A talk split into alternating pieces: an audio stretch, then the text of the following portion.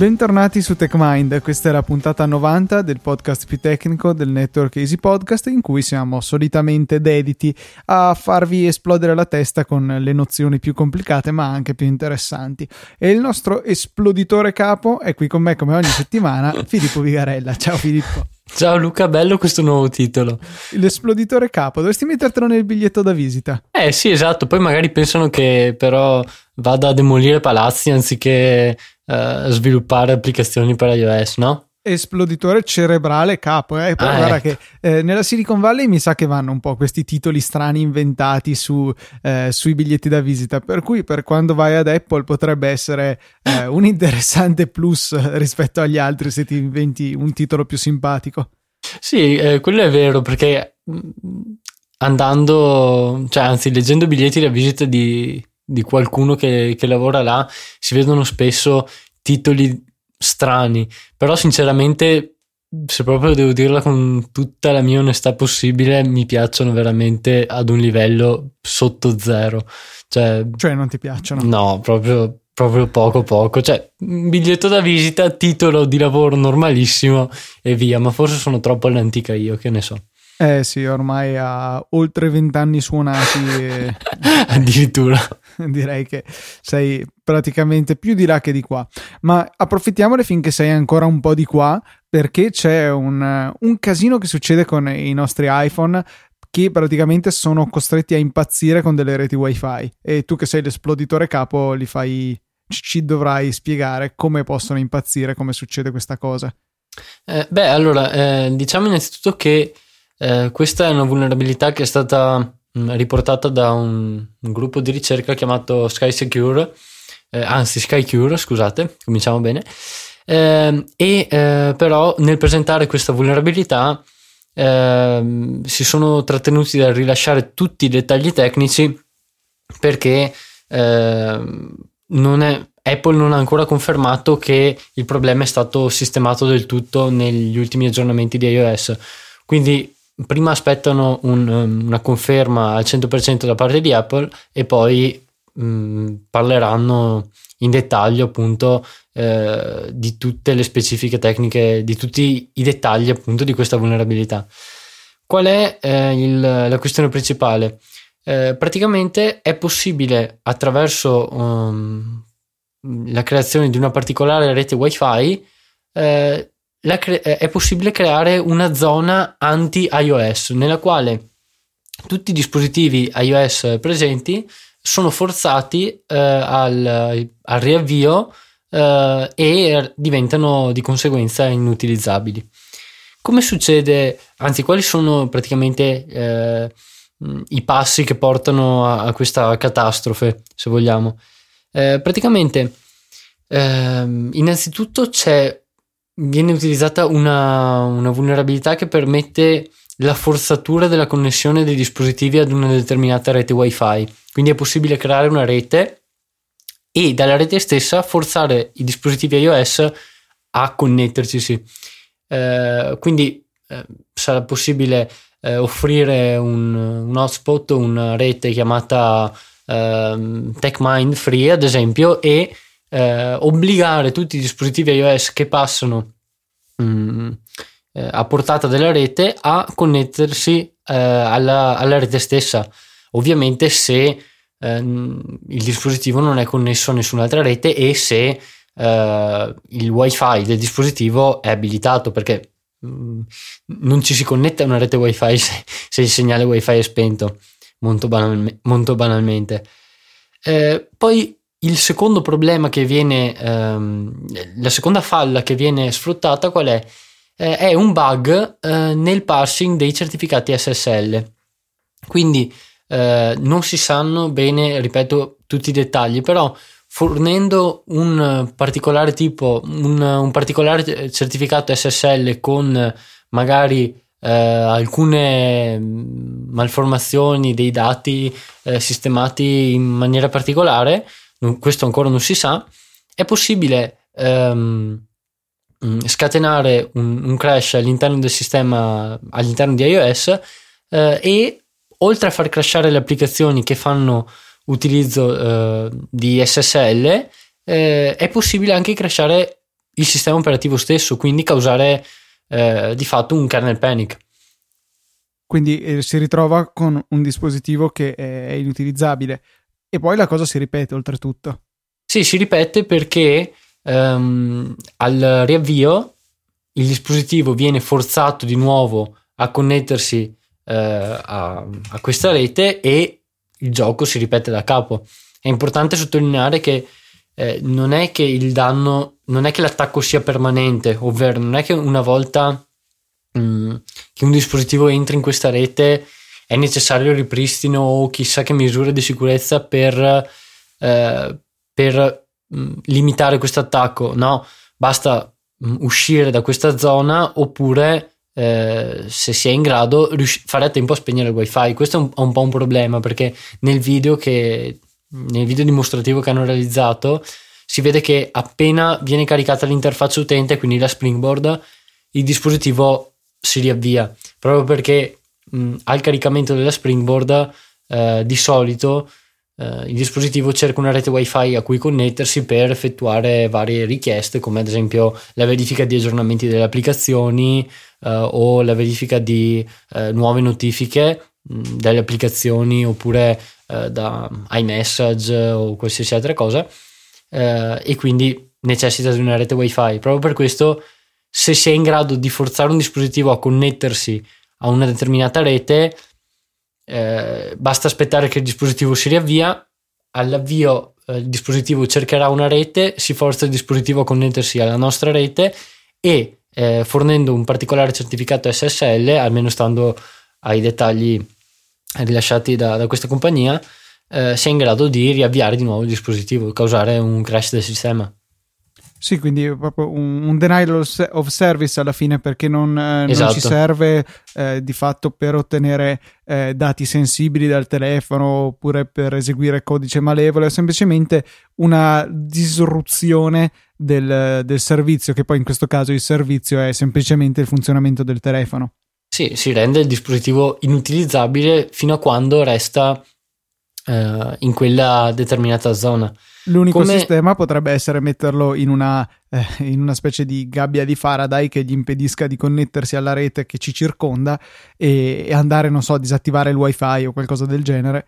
E... Eh, sbaglio? O eh, vendevano delle cover eh, tipo eh, delle, delle buste che, eh, che bloccavano tutte le comunicazioni eh, al sì, telefono. forse sì, esiste qualcosa del genere che eh, se ne vede mh, mm, il potenziale utilizzo magari se vai a qualche conferenza tipo RSA, roba del genere, dove c'è pieno di eh, minacciosi ricercatori di falle che potrebbero magari sfruttarti come cavia per il, il provare la loro ultima vulnerabilità o qualcosa del genere.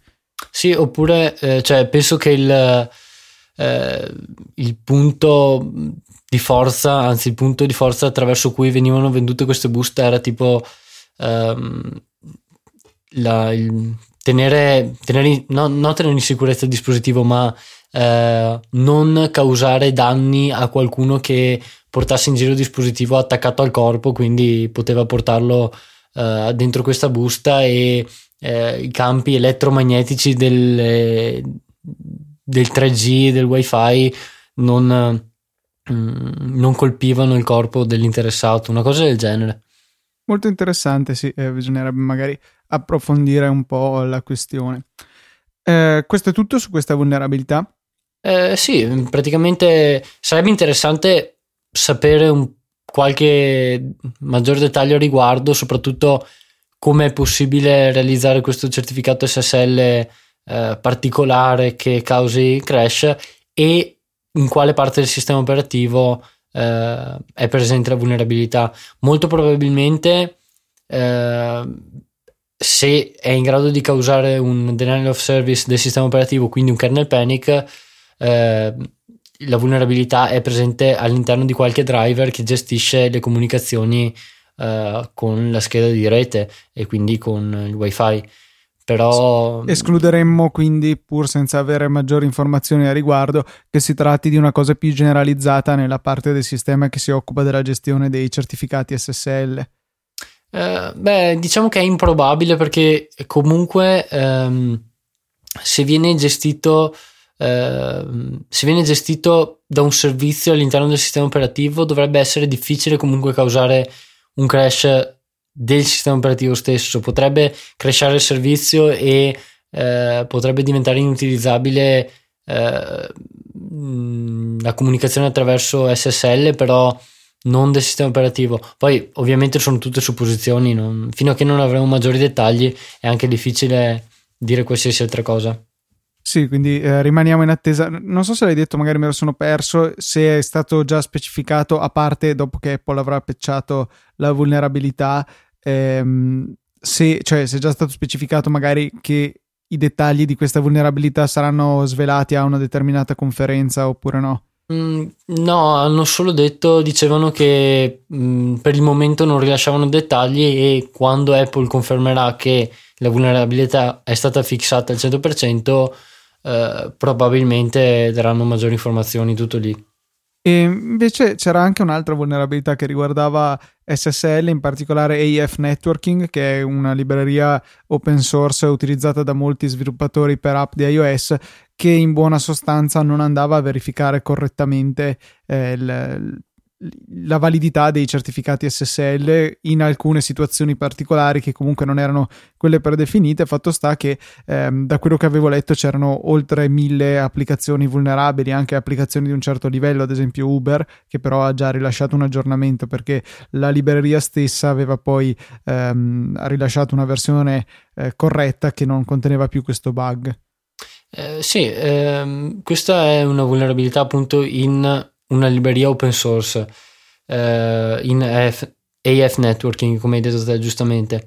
Eh, quindi, secondo me ci sono due cose importanti da dire qui. Ammesso che eh, non ricordo perfettamente eh, come si potesse, cioè ehm, in quali condizioni si verificasse eh, la mancata verifica dei certificati. Però... Era qualcosa del tipo se erano state lasciate delle flag di debug attive, se non sbaglio, era una cosa di questo genere.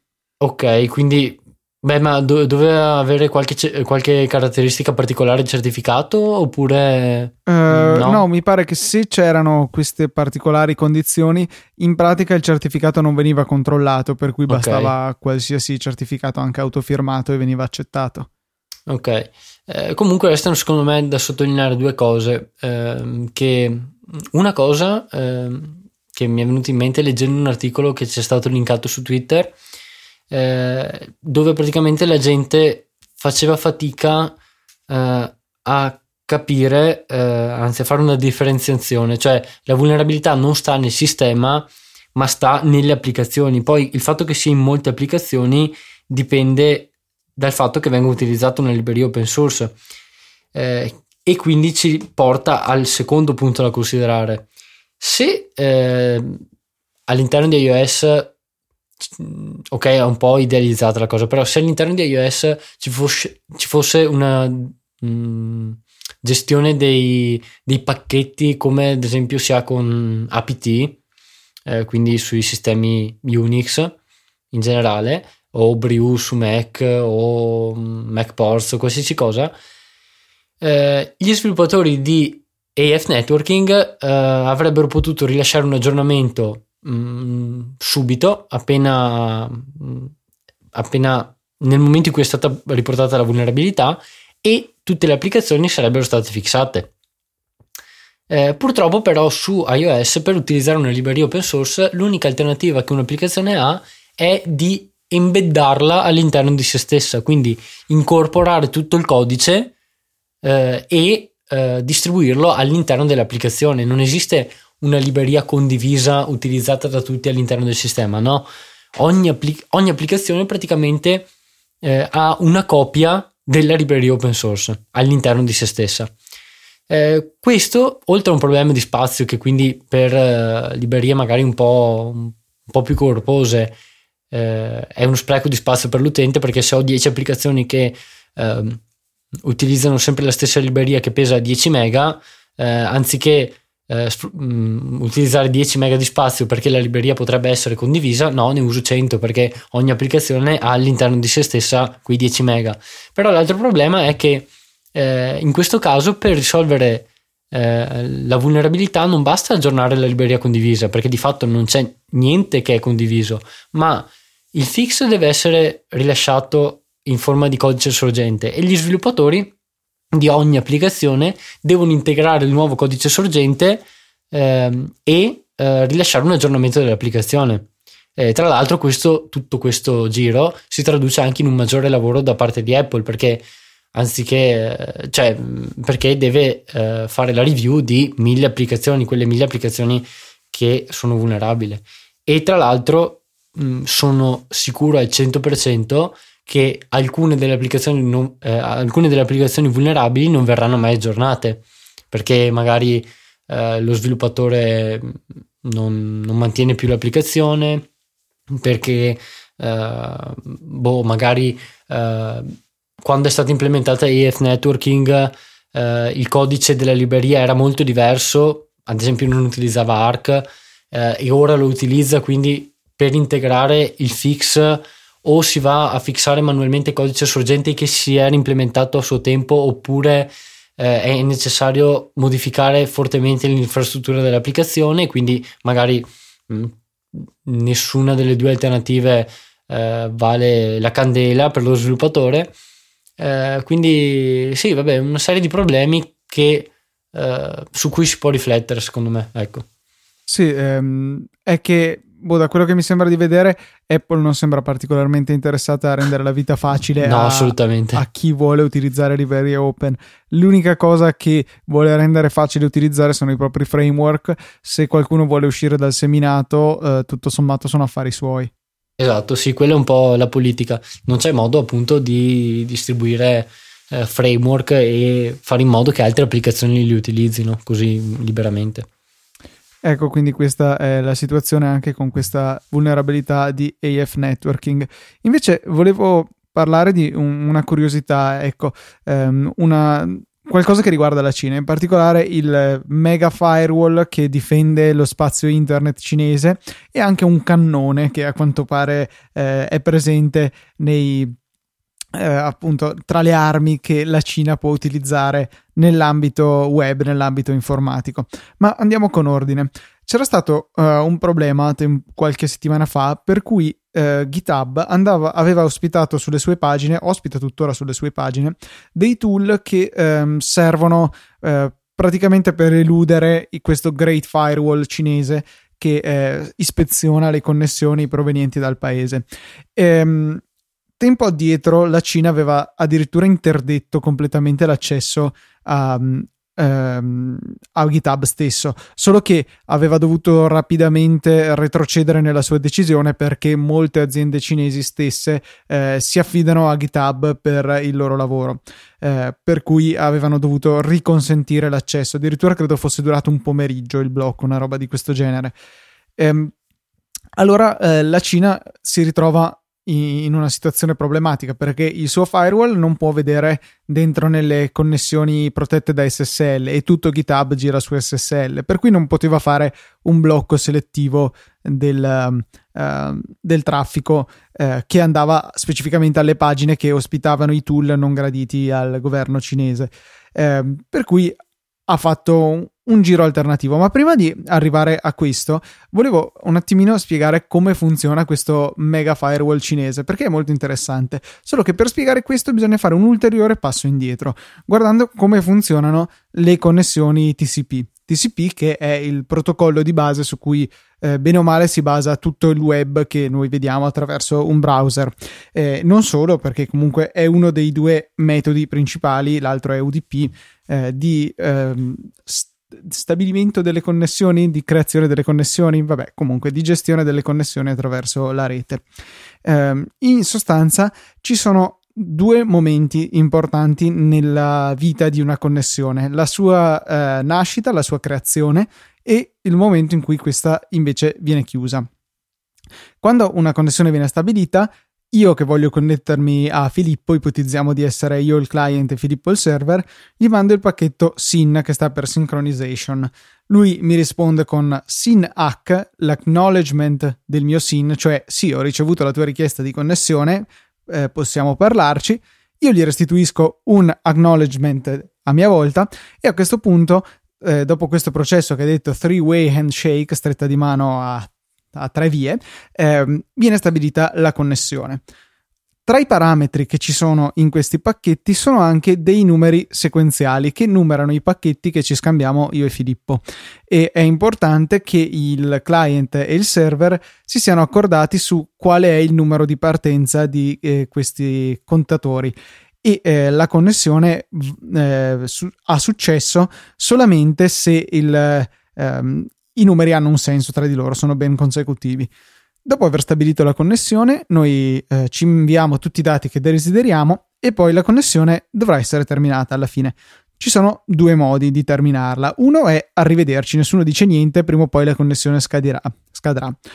L'altro modo è un cosiddetto clean shutdown o graceful shutdown, in cui la connessione viene terminata in eh, maniera più rigorosa e eh, con tutti i crismi del caso. Funziona che la parte che desidera interrompere la comunicazione invia un, um, un, un pacchetto chiamato fin, che mi pare stia per final o finali- finalize o qualcosa del genere, eh, a quell'altro, l'altro risponde con un fin hack e poi infine ritorna eh, un hack, quindi altri tre pacchetti che segnalano la chiusura del, della connessione. Importante notare come la chiusura eh, come l'apertura richiede che i pacchetti siano numerati in maniera coerente seguendo i sequence number corretti. Ora, eh, al bordo della rete internet della Cina eh, c'è questo appunto questo Great Firewall cosiddetto che ehm, non fa veramente un man in the middle, è stato chiamato man on the side, quindi un uomo a lato della connessione che comunque dà un occhio e vede il traffico che passa. E eh, in particolare tende ad ispezionare principalmente gli header del traffico HTTP non protetto. Eh, header che possono essere per esempio eh, il, il, sito che si desidera visitare, indirizzi IP, cose di questo genere. Quando viene rilevato un contenuto non consentito, il firewall eh, si mette eh, a fare un ehm, si mette in mezzo di fatto perché è in mezzo e manda sia alla, al sito che al client cinese che cerca di accedere dei pacchetti di chiusura connessione e lo riesce a fare in maniera corretta perché avendo visto tutti i pacchetti che passavano ha anche a sua disposizione i, i sequence number corretti. Così che entrambi pensano che sia stato l'altra parte della connessione, il, la sua controparte, quelli con cui parlavano, ad andare a interromperla, perché tutto a, appare corretto, l'indirizzo di sorgente è corretto, il sequence number è corretto, per cui eh, nessuno si stupisce, insomma sembra che semplicemente per qualche motivo sia stata interrotta la connessione, non sembra che qualcuno l'abbia manomessa. E questo è il funzionamento del, del Great Firewall eh, cinese e ehm, è interessante appunto come eh, si sia inserito nella rete per riuscire a far sembrare tutto normale e semplicemente dei problemi di connessione. Cos'è invece il Great Cannon, che è questa arma di cui si è dotata la Cina? Beh, ehm, è un'arma di attacco, decisamente, e ehm, mm, va praticamente a interporsi tra le connessioni che entrano in Cina e la loro destinazione. Questa volta quindi la direzione, se vogliamo, è opposta. Eh, va a, a, decidere sulla base di criteri da lui decisi, eh, come un vero man in the middle questa volta, eh, quali connessioni alterare. Si tratta sempre di azioni che vengono eseguite verso delle eh, connessioni HTTP non protette, non criptate. Quando ne trova una che gli interessa, va a modificare i contenuti della risposta, ad esempio.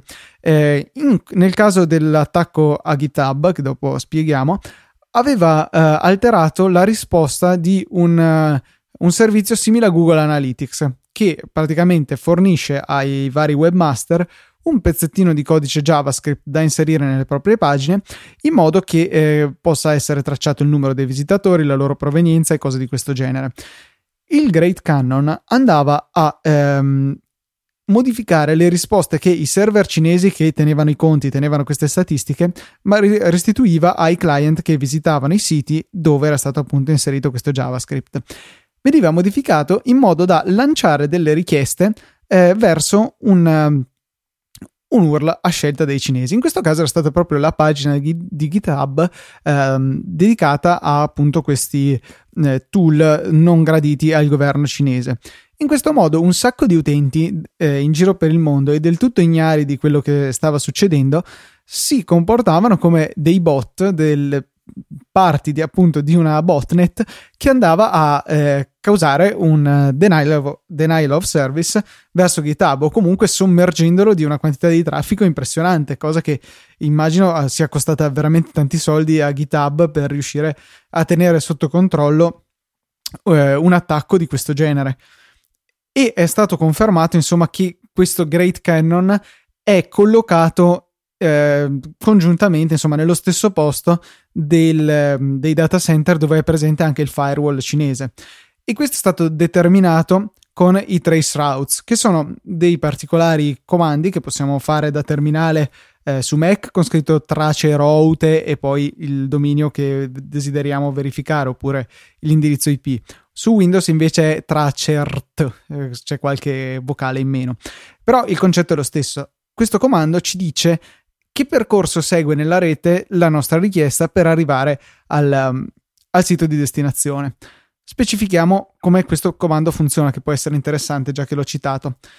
In sostanza, quando noi inviamo un pacchetto sulla rete, ad esempio invio il solito pacchetto a Filippo, uno dei parametri che eh, viene indicato in questo pacchetto è il cosiddetto TTL, Time to Live, che significa quanti passi sono disposto a lasciar fare al mio pacchetto prima che arrivi a destinazione. Se questo, il numero di passi necessario eccede il numero che ho impostato, stiamo in pratica dicendo al router che eh, è l'ennesimo passo, guarda, questo pacchetto ormai non ha più eh, energia in se stesso, mollalo lì, annullalo e comunica al mittente che il pacchetto è stato eh, buttato via. Visto che appunto questo il router che deve fare questo è definito dal time to live stesso, eh, possiamo inviare dei pacchetti particolari che abbiano un time to live sempre crescente per vedere tutti i passi. Ad esempio, io metto un time to live di 1, quindi solamente un passo, e decido di mandarlo a filippobiga.com. Metto questo pacchetto nella rete, la prima cosa che troverò probabilmente sarà il mio router casalingo, che vedrà il time to live pari a 1, lo decrementerà perché eh, lui ha fatto il suo passo e però vede che decrementandolo il time to live arriva a essere zero. A quel punto lì, per come funziona internet, è stata una delle genialate dei, eh, di quelli che originariamente prima di sapere cosa sarebbe diventato internet, ehm, hanno progettato appunto il funzionamento della rete, sono stati così lungimiranti da pensare una cosa del genere. Eh, hanno detto che eh, appunto quando il time to live arrivava a zero il pacchetto veniva buttato.